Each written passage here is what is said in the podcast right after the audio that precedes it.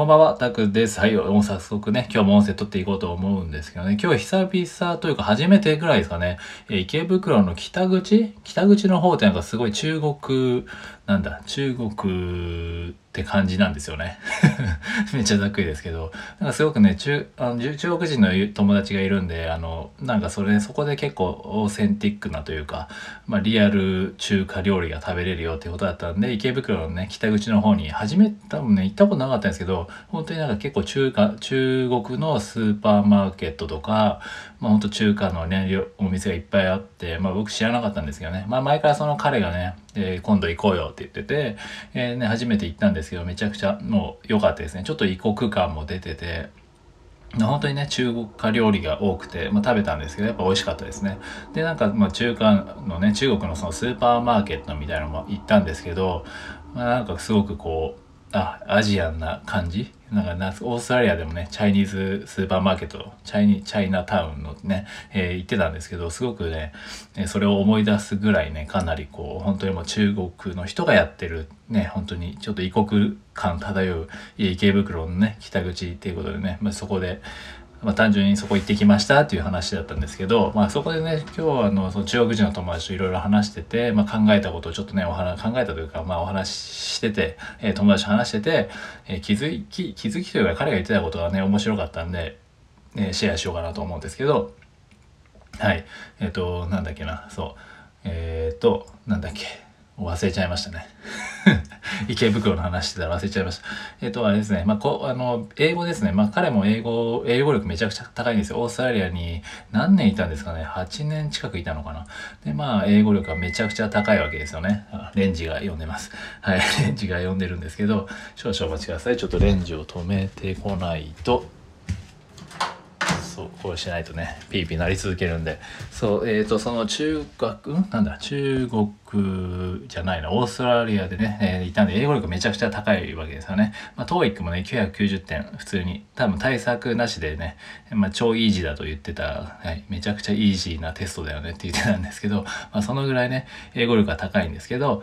でもで日本語も喋るんですよね。まあ、日本語で今日本で仕事してるんですけど、うんまあ、その彼とねいろいろビジネスの話をしてたんですよ。でその時に、まあ、ビジネスこうね自分も今やってるんですけどじゃあまだね、自分はそんなにこうビジネス的な英語ってそんなに使ってないんで、普段日常的には全然問題ないんですけど、うん、日、そのビジネスレベルっていうのはなかなかねっていう話をしてたら、いや、そんないらないよ、みたいな彼が言ってないですよね。別にビジネス英語とか、そんないらないよ、みたいな。とりあえずまあ、え、お酒飲めるって言って、あじゃあ大丈夫だよみたいな感じだったんですけど、お酒飲めれば十分だよみたいな。別に日常的な会話ができれば、別にビジネスの英語なんてそんないらないと。まあそもそも別にいらないと。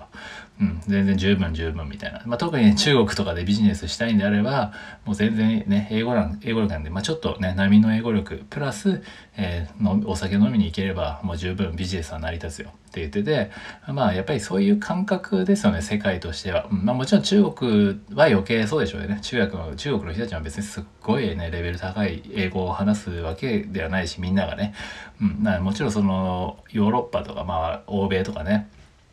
うん、アメリカとかそういうイギリスとかもちろんそういうネイティブの国に英語ネイティブに行けばそれはもちろんあの多少なりとも必要ねちゃんとしたっていうのはありますけどでもその正直そんな話はやっぱ聞かないですよねビジネスデイゴって言いますけどそんな丁寧な言い方しないしそんな回りくどい言い方しなくてもとりあえず相手のえ何を求めてるのかっていうのを知ってちゃんとそれに返していくシンプルでいいから返していくっていう方がやっぱりね、めちゃくちゃ大事なわけですよね。やっぱりなんかそうじゃないのになんかこう変にこう完璧にしてからじゃないとみたいな、これを使わなきゃみたいな、いやそんな相手は求めてないし、いやそんな難しい言葉とか難しい言い回しはいいから、とりあえず簡単に簡潔に答えてくれって言われちゃうんですよ。うん。だから別にそれをなんかね、こうビジネス的にビジネス英語がどうのとか言いますけど、まあ、正直やっぱり日常英会話ってができればもう十分ですかね。まあ正直にビジネス英会話の方が簡単で、日常的な会話の方がもちろんね、え幅も広いんで難しいですとは言われますけど、ただ、まあ日常的なね、コミュニケーションだったら別にまあ僕ら日本人でもできるわけですよ、もうすぐに。でもそう考えたらそんなビジネス英語にどうこうってう、まあもちろんそのね、マナー的なものは確かに大事ですけど、そんなんやっていけば学べるものですし、うん、まあその彼も本当に飲みに行ければ十分だよぐらいの感じなんで、まあ結局はね、いかに飛び込めるかっていうことなんですよね。うん。そこはやっぱり結局何でも変わんないなっていうところで、あまあ、改めてね、面白い、面白いなというか、やっぱそうだよなっていう再確認っていうところでね、まあ、自分も何らかのそういうことを言っておきながら、やっぱり、やっぱりビジネス英語できないしな、みたいなことを言っちゃうわけですよ。でも結局ね、えー、そうやって返されちゃうんですね。彼はまあ今外資系とかで働いてるので、まあそういう方が言ってるんでね、はい。まあそういう人がそう言ってるんで、そうですよね。実際にこう海外でね、ビジネスしてる人たちも、いや、そんな難しいのいらないと。もうシンプルに相手の求めてるものを返せればいいんだっていうとこなんで、